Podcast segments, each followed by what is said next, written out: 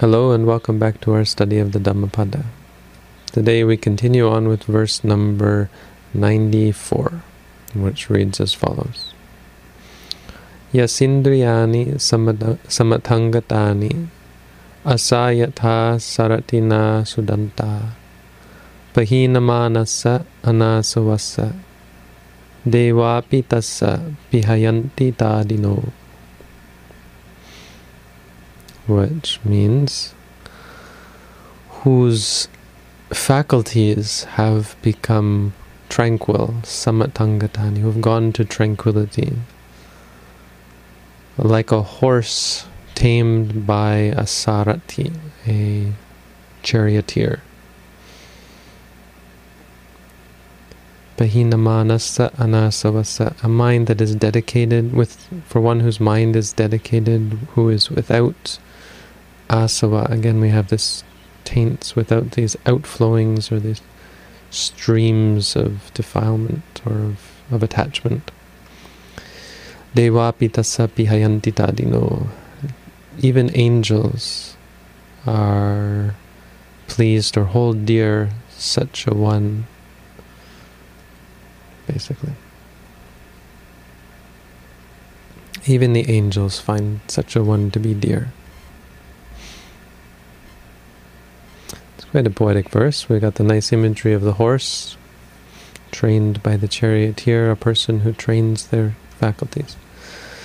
So this was taught, we are told, in regards to Mahakachayana.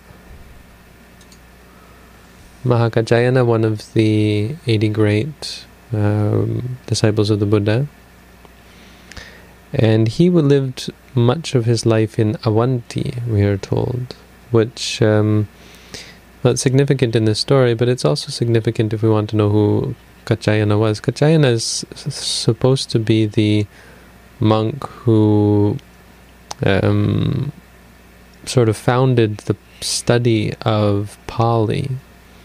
Because when he went to this country of Avanti, which is, I understand, outside of the area where they spoke the Magadhan, or, or what we know, what we now often refer to as Pali language, uh, he he had to translate the teachings because people didn't understand the teaching. So he had to first translate them into other people's language, but then he had to also teach people Pali so they could learn the Buddha's words for themselves, so they could help with translations and um, rather than having to translate so they could read the original text. So we have what is now called Kachayana, which is a grammar. It's the Kachayana, which means you know, the book that's supposed to have been written by or been handed down by the tradition of Mahakachayana himself. and it begins Atto Agara Sanyato, which is, according to tradition, supposed to be the words of the Buddha. And the Buddha remarked upon a monk who was sitting by the bank of a lake, and uh, he was trying to think. He was thinking of arise, the arising and ceasing of phenomena, which is udayabhaya. And so he was repeating this to himself, and then he started to to doze off, and he he started. Um, he started mixing things up in his head. He was an elderly fellow, I think, and there was a swan out on the lake or some bird out on the lake. And so he started saying to himself Ud, because it sounded like what he was saying sounded like udaka udakapaka which means bird on the lake. So he started saying instead udakapaka udakapaka instead of udayabhaya and the buddha n- noticed what he was doing and kind of shook his head and said atto agarasanyato which means the meaning is known by the the agara, the letters or the words. So it's, it's the wording is important, is what he was saying, and that's supposed to have uh, been uh, been heard by Mahakachayana, who who thought yes, it's important that people get this language right, and so he started teaching Pali in the country where they in the places where they didn't speak Pali or in Avanti. But what it meant is what all this meant is that he was living far away from the Buddha. And even though he was living far away, because he was so um, so well respected, and because he often apparently returned to pick the Buddha, to hear the Buddha's words, and to bring them back and and translate them and share them with the people in Avanti, he would often travel great distances uh, just to hear the Buddha talk. So they would always leave a seat out for Mahakachayana. in, expectation that he might show up. And uh, the story goes that Saka, who's um, this Buddhist angel, supposed to be the king of the angels up in heaven, kind of like a, I guess a medieval Christian idea of concept of God up on a throne. And he would come down and listen to the Buddha's teaching, but he would also look out for the monks, and he was apparently quite fond of Mahakachayana and uh, would wait and see whether Mahakachayana was coming, and so he would he was he was thinking to himself, oh, it'd be great if he showed up. And suddenly he saw that Mahakach one time he suddenly saw that Mahakachayana had come, and he immediately went over to Mahakachayana and bowed down to him and and grasped his feet and placed his head at his bowed down with his head at his feet and then stood respectfully and and gave him uh, flowers and and perfumes and some you know whatever they would do in India. It was a common thing to put flowers on people's feet in feet in respect for them. Why? Because the feet are the lowest part of the body so the the and the head is the highest. So the greatest way of paying the most ultimate symbolic respect is to put your head at someone else's feet so that's become a tradition from from olden times. And again, as usual, we've got these troublemaker monks who have nothing better to do than to criticize other people's good deeds, or or other people's deeds, let's say, who are um, intent upon criticism uh, and more on criticism later, because criticism can be a good thing, and it's important to be critical. But these guys seem to have been overcritical, and this was what was going on in the earlier. We've had this in this, seems to be a theme in this chapter, uh, because we're talking. This is the the uh, what is this? The uh. So it's about arahants. It's talking about people who are enlightened, and the theme seems to be uh, even though other people don't get that or don't get how how how awesome that is or try to discount that. So these other monks were saying, you know, what's going on with with uh, these two? You know, why is Saka um, paying paying respect only to Mahakachayana? Why doesn't he show that kind of respect to all the great disciples? So they're kind of criticizing Saka and not Mahakachayana, but it's indirect criticism because they're saying, what's so special about him? Why should he pay pay respect to this one monk? You know, he's just just another one of the 80 great disciples. What's so special? And the Buddha heard what they were saying, silenced them by saying, Monks, those monks who, like my son, Kachayana the Great, keep the doors of their senses guarded, are beloved both of gods and men. And then he taught this verse. So it's not actually a, an answer to the to the question of why he he singled out Mahakachayana, but it it's indirectly the, the implication here is that Mahakachayana is worth the respect. Why do you care if they if you know it's it's it's irrelevant as to whether um, someone only does it to him or does it to all of the great monks. It's worth doing. You know, this paying respect is a good thing because of the qualities of Mahakachayana that are worthy of respect. So it's funny, you often get this in monasteries by jealous monks. They'll say, Why did that monk get this? Why some monks sometimes you, you just you become obsessed because when your world is is simplified to such an extent where the biggest sensual pleasure of the day is a bowl of food, that bowl of food can become quite an attachment. And if your bowl of food has better food than mine, gosh, some of the, some of the problems that come up in monasteries. So uh, th- this idea of favoritism, some people somehow, some people revert to childhood, and he got more than me, and yada yada, so on and so on. But it's you know, it, it, all the Buddha is saying, as as I can see, is that it's worth doing. You know, there's no there, there's, there's how can you criticize when when people do a, a pay respect to someone worthy of respect? You know? It's funny because people often, it seems in modern times, especially in the West, have problems with paying respect in general. This idea that anyone should put their head at anyone else's feet. Why are we not? You know, why should we hold someone else above ourselves? I don't know that the Buddha particularly pushed this sort of thing. I mean, he did talk about how it's a good thing to be humble and to be respectful. And he seems to have followed it, but it doesn't seem to be a huge deal. He would often, it's often, it's a sort of a, one of those things that the Buddha would more often um, do this kind of thing and say, why wouldn't he? You know, what, what's to what's to be surprised about? because here's someone who has tamed their mind, who has become free from all asava, who has a mind that is fixed and focused and well bent, bent on good things. Someone whose faculties are tranquilized. Yasindriyana samatangatani. It's a nice, nice phrase.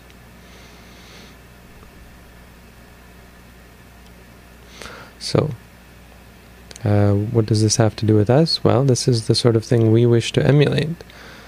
We don't have to be arahants ourselves, not today. That's the ultimate goal. But even though we aren't arahants, we can emulate them. My teacher always said iyang, use this word iyang, it's a Thai word. When we have certain qualities, we, we are like them, we emulate them. Iyang. We emulate the arahants. Iyang pra arahan. We emulate the arahants. Yasindriyani samatangatani. Because that's an important quality to emulate. It's something you should affect, in a sense, like kind of. It, it can be dangerous because it can just be a pretense where you just appear to be, you know, people can appear to be very calm and tranquil, but inside their minds are a raging mess. But guarding your faculties is a huge part of morality. It's something that protects your fragile mind as you cultivate it, as you're developing it.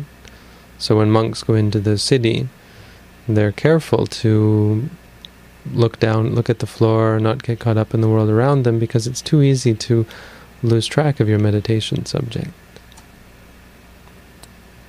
And so for all of us, this is a great reminder on on a on even a superficial level to guard our faculties.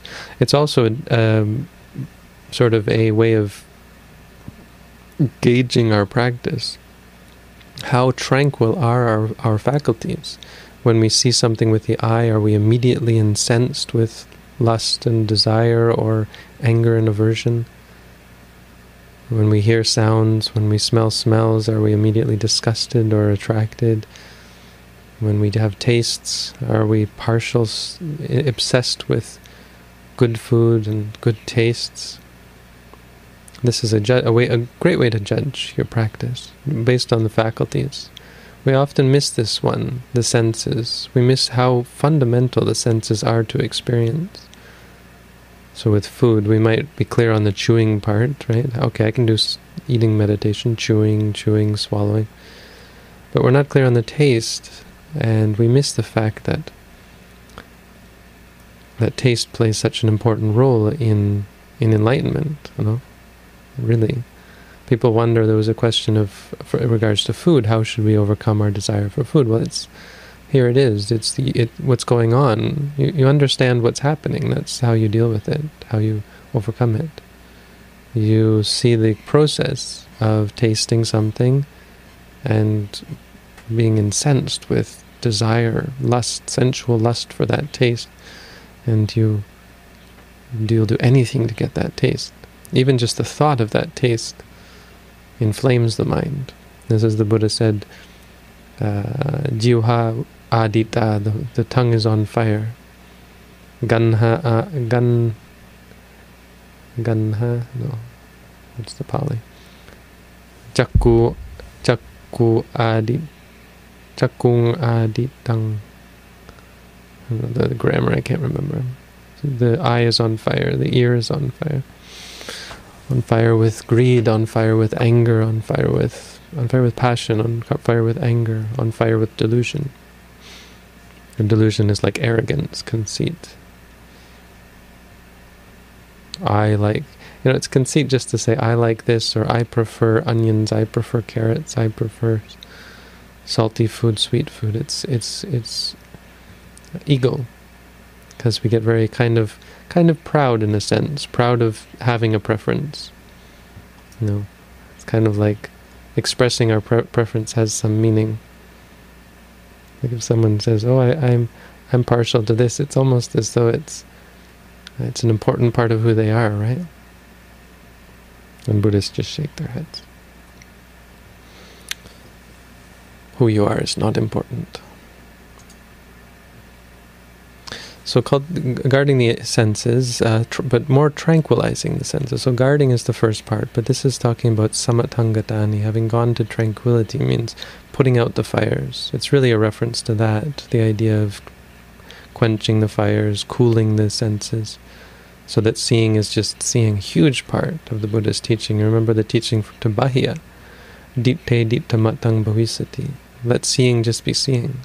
That's the goal really, and uh, very hard for an ordinary, for a non-meditator to understand, for a newcomer to Buddhism. Seeing is just seeing. Well, isn't that all it is?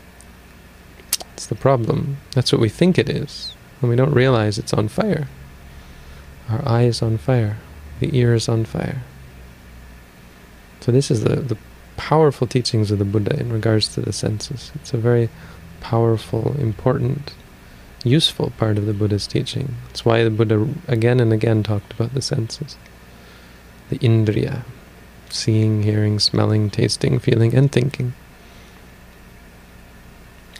So asayata saratina sudanta, this is well trained like a horse. No, well the like like a the meditator is the the not the horse, the meditator is the cart person, the person riding the cart, sarati, charioteer we often translate it as.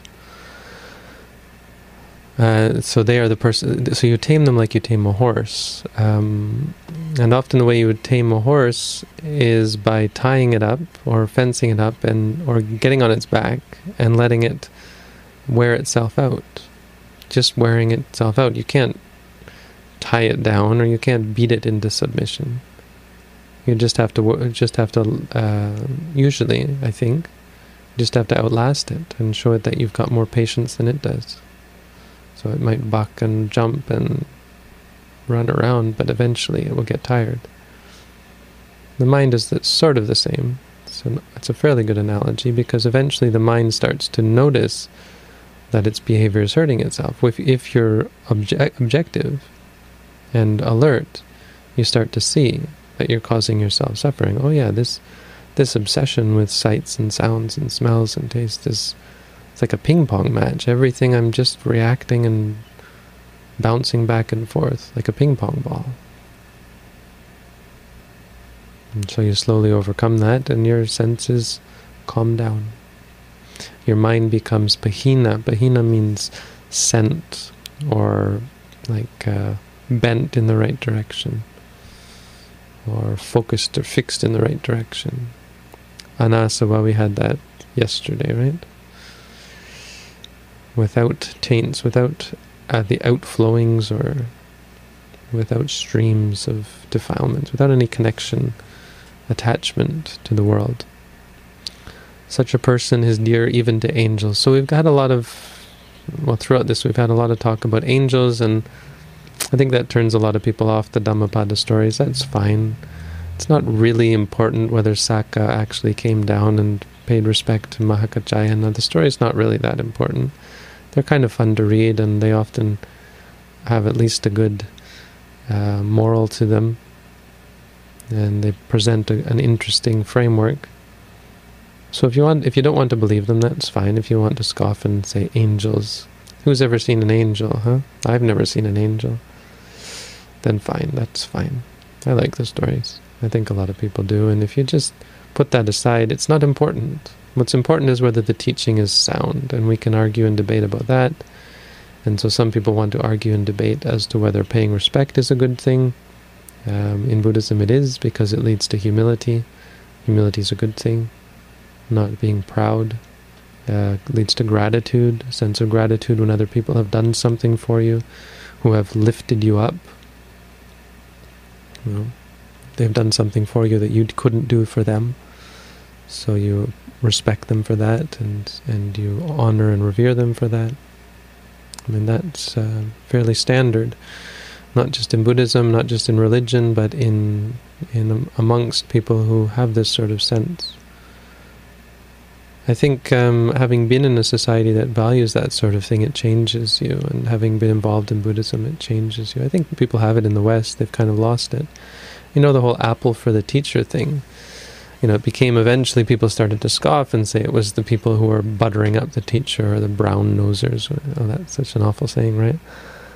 Um, but you know, our our Latin professor, his desk, the guy before us uses the chalkboard, old school mathematician guy, and he leaves the the eraser on the desk, and there's a huge amount of chalk. He's just kind of ignorant about it. And there's a huge amount of chalk left on the desk for our art teacher who uses a, a MacBook that then gets all clogged up. And so, the first thing he does when he comes in is he blows the dust off and tries to get rid of as much dust as he can. And I've kept meaning to bring in a cloth to wipe it down for him beforehand. And finally, today, yesterday, yesterday, I uh, I wiped it down for him before he got there, just with some some toilet paper, because I forgot to bring a cloth again. But it it's that it's just a feeling like that's a good thing to do because this is a person who I respect and who is doing a good thing for us. And as a student, I just feel moved to make his job easier. It helps me as well, but it's just a you know like respect and gratitude. But we can argue about that, and that's a valid point of argument. We shouldn't argue about whether Saka came down and paid respect to Mahakaccayana. What else can we argue about? We can argue about whether these monks were good to criticize or whether criticism is any good, and I think we have to have a little bit of a discussion about criticism, but I'll save that for the live, the rest of the live session. So that's all for the Dhammapada for today. Thank you for tuning in keep practicing and wishing you all the best.